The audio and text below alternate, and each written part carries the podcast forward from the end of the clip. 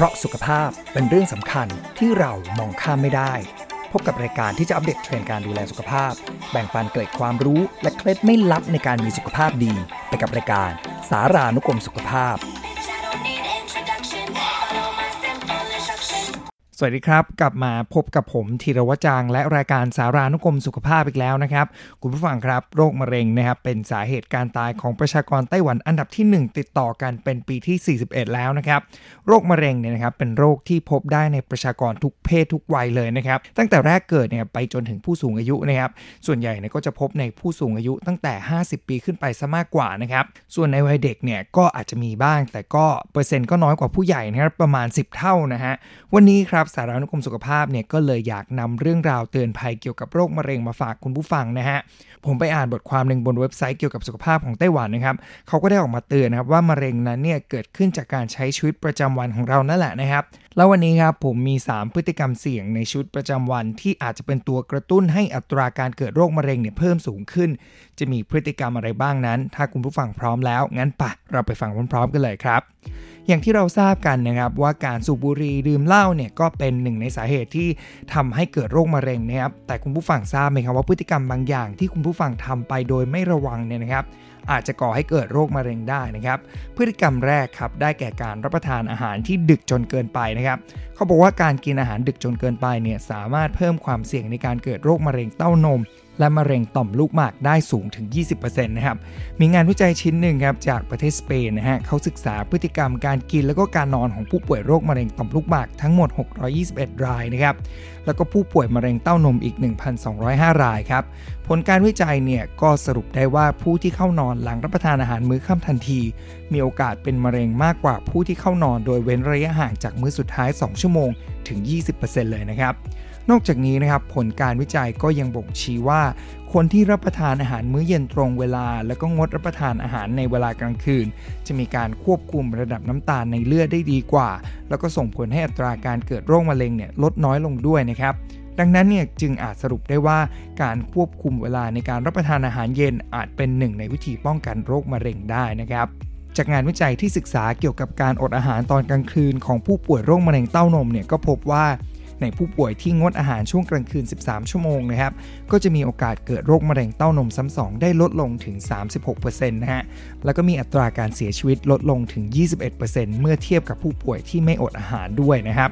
ผู้เชี่ยวชาญเนี่ยก็เปิดเผยว่าหากในช่วงกลางคืนนะฮะร่างกายมีระดับน้ำตาลในเลือดสูง ก็จะส่งผลให้โอกาสในการเกิด และก็พัฒนาของมะเร็งเนี่ยเพิ่มมากขึ้นนะครับ ดังนั้นเนี่ยก็เลยอยากแนะนำให้อย่ากกินมื้อเย็นดึกจนเกินไปนะครับ นอกจากจะเสี่ยงเป็นโรคเบาหวานแล้วก็โรคอ้วนแล้วเนี่ยยังเสี่ยงเป็นโรคมะเร็งอีกด้วยนะฮะ คุณหลินอี้ฐานนะครับซึ่งเป็นนักโภชนาการไต้หวันท่านหนึ่งเนี่ยเขาก็เปิดเผยว่าหลังรับประทานอาหารมื้อสุดท้ายนะครับ ควรเว้นระยะให้ระบบย่อยอาหารของร่างกายเนี่ยได้ย่อยแล้วก็ดูดซึมอาหาร หากเรารับประทานอาหารในเวลาดึกเกินไปเนี่ย ร่างกายก็จะย่อยไม่ได้ และอาหารเหล่านั้นครับก็จะถูกสะสมอยู่ในรูปของไขมันนะฮะ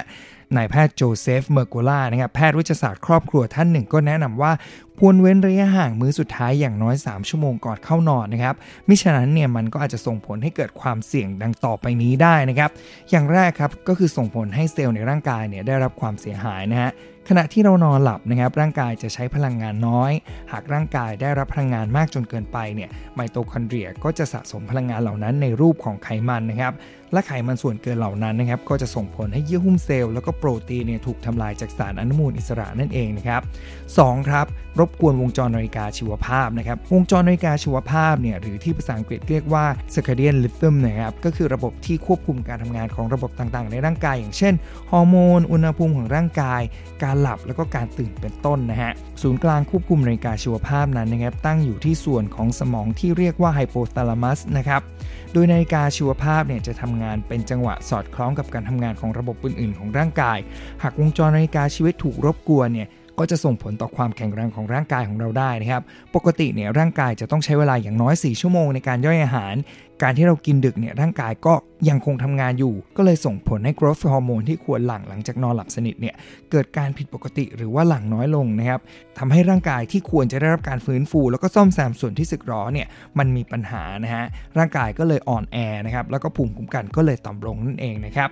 สามครับร่างกายเราเนี่ยก็จะเผาผลาญไขมันได้ไม่หมดนะฮะ โดยปกติแล้วนะครับขณะที่เรารับประทานอาหารเข้าไปเนี่ยร่างกายก็จะหลั่งอินซูลินเพื่อเผาผลาญคาร์โบไฮเดรตแล้วก็น้ำตาล เพื่อให้มันกลายเป็นพลังงานใช่ไหมครับแต่บางส่วนที่เผาผลาญไม่หมดเนี่ยก็จะกลายเป็นไขมันสะสมในร่างกายนะครับหากรับประทานอาหารดึกจนเกินไปเนี่ยก็อาจจะมีโอกาสทำให้เกิดระดับน้ำตาลในเลือดหรือว่าไขมันสะสมสูงขึ้นนะฮะเนื่องจากอาหารที่เรารับประทานเข้าไปเนี่ยไม่ได้ถูกเปลี่ยนเป็นพลังงาน เพื่อให้ร่างกายได้นำไปใช้งานนั่นเองนะครับ เพราะฉะนั้นแล้วเนี่ยนะครับหากเรามีพฤติกรรมกินดึกในระยะยาว ก็อาจจะนำไปสู่ความเสี่ยงในการเป็นโรคเบาหวานและก็โรคหัวใจได้นะครับมาถึงพฤติกรรมที่2นะครับได้แก่การไม่รักษาสุขภาพของช่องปากนะครับคุณผู้ฟังอาจจะไม่ทราบนะครับว่าสุขภาพช่องปากเนี่ยมีส่วนเกี่ยวข้องกับมะเร็งลำไส้ใหญ่นะฮะฟังดูไม่น่าเกี่ยวข้องเลยใช่ไหมล่ะครับ แต่มันเกี่ยวนะฮะ โดยเขาบอกว่าคนที่มีปัญหาสุขภาพช่องปากเนี่ยจะเพิ่มโอกาสในการป่วยเป็นโรคมะเร็งสูงถึง 50%เลยทีเดียวนะครับ ผู้เชี่ยวชาญชาวญี่ปุ่นท่านหนึ่งเนี่ยก็เปิดเผยว่าในปีพุทธศักราช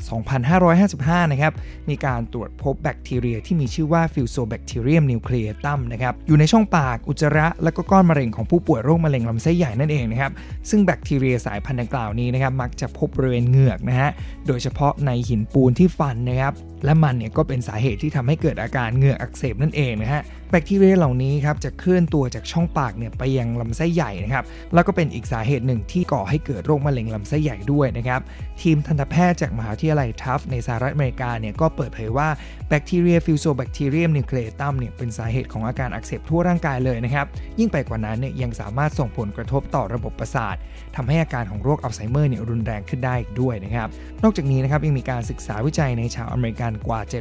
7,466 คนจากรัฐแมริแลนด์มินนิโซตามิสซิสซิปปีแล้วก็นอร์ทแคโรไลนานะครับผลการวิจัยเนี่ยก็ชี้ว่าผู้ป่วยที่มีปัญหาช่องปากนะครับมีอัตราเสี่ยงในการเป็นโรคมะเร็งลำไส้ใหญ่เนี่ยเพิ่มขึ้นถึง 50%นะฮะ ดังนั้นเนี่ยนะครับการรักษาสุขอนามัยในช่องปากเนี่ยก็ถือเป็นอีกพฤติกรรมสำคัญที่มีส่วนช่วยในการป้องกัน และก็ลดอัตราเสี่ยงในการเกิดโรคมะเร็งด้วยนะครับ คุณผู้ฟังสงสัยใช่ไหมล่ะครับว่าช่องปากเนี่ยอยู่ห่างจากลำไส้ใหญ่ตั้งไกล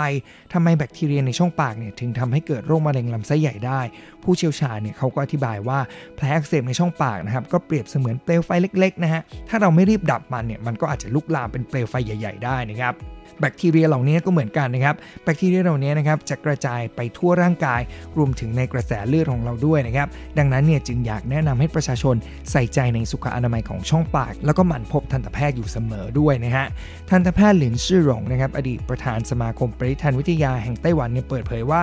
การดูแลสุขภาพช่องปากนะครับก็เป็นอีกประการสำคัญในการป้องกันโรคอื่นๆนะฮะ ดังนั้นเนี่ยก็อยากแนะนำให้ประชาชน อย่าละเลยสุขอนามัยของช่องปากนะครับ ทั้งนี้เนี่ยเพื่อจะได้ลดโอกาสในการพัฒนาไปสู่โรคต่างๆ ในอนาคตนะครับสำหรับพฤติกรรมสุดท้ายนะครับได้แก่การนอนในห้องที่มีความสว่างมากจนเกินไปนะครับแม้แสงไฟเนี่ยจะเป็นสิ่งสำคัญต่อการดำรงชีวิตของมนุษย์นะฮะขณะเดียวกันนะครับแสงไฟเนี่ยก็อาจจะนำมาซึ่งความเสี่ยงต่อการเป็นโรคมะเร็งได้นะครับนักวิจัยจากมหาวิทยาลัยฮาร์วาร์ดเปิดเผยว่าหญิงสาวที่นอนใต้แสงไฟที่ส่องสว่างในเวลากลางคืนเนี่ยมีโอกาสเสี่ยงในการเป็นโรคมะเร็งเต้านมสูงถึง 14%นะครับและผู้ชายที่นอนในสภาพแวดล้อมดังกล่าว ก็มีความเสี่ยงในการเป็นโรคมะเร็งต่อมลูกหมากเพิ่มขึ้นด้วยนะฮะมีงานวิจัยบ่งชี้ว่าชายที่นอนในห้องที่แสงไฟส่องสว่างเนี่ยมีโอกาสเป็นมะเร็งมากกว่าผู้ชายที่นอนในห้องที่มืดสนิทเนี่ยสูงถึง 2.8 เท่าเลยทีเดียวนะครับ ในอดีตเนี่ยนะครับมนุษย์มีวิถีชีวิตที่ตื่นมาพร้อมกับแสงแดด แล้วก็เข้านอนหลังจากที่ดวงอาทิตย์รับขอบฟ้าแล้วท้องฟ้ามืดไปแล้วใช่ไหมครับ ต่อมาหลังจากนั้นเนี่ยมีการผลิตหลอดไฟขึ้นทำให้ปัจจุบันเนี่ยมนุษย์สามารถใช้แสงไฟในการดำรงชีวิตในช่วงเวลากลางคืนนะฮะซึ่งนั่นแหละครับส่งผลเสียต่อสมดุลนาฬิกาชีวิตของร่างกายนะครับแสงสว่างเหล่านั้นนะครับจะส่งผลกระทบต่อระบบประสาทอัตโนมัตินะครับและก็ความสมดุลของฮอร์โมนนะฮะรวมถึงเป็นตัวการในการทำให้เกิดโรคมะเร็งอีกด้วยนะครับดังนั้นเนี่ยฮะเมื่อเวลาเราจะเข้านอนไม่เพียงแต่ต้องปิดไฟในห้องนอนเท่านั้นนะครับ แต่ยังต้องหาม่านที่บังแสงจากภายนอกทำให้ห้องเราเนี่ยมืดสนิท รวมถึงพยายามอย่าใช้คอมพิวเตอร์หรือว่าเล่นโทรศัพท์มือถือก่อนเข้านอนด้วยนะครับ ทั้งนี้เนี่ยเพื่อป้องกันไม่ให้แสงสีฟ้ามารบกวนการนอนหลับของเรานั่นเองนะฮะเป็นยังไงกันบ้างครับ คุณผู้ฟังท่านไหนมีพฤติกรรมตามที่ผมได้พูดไปข้างต้นหรือเปล่านะครับ ลองสำรวจพฤติกรรมของตัวเอง แล้วก็ลองปรับดูนะครับ เราจะได้มีสุขภาพที่แข็งแรงปราศจากโรคมะเร็งไปด้วยกันนะฮะ วันนี้เวลาของผมธีรวจางและรายการสารานุกรมสุขภาพหมดลงแล้ว ต้องขออนุญาตลาคุณผู้ฟังไปก่อนนะครับ แล้วพบกันใหม่สัปดาห์หน้าฮะสำหรับวันนี้บ๊ายบาย สวัสดีครับ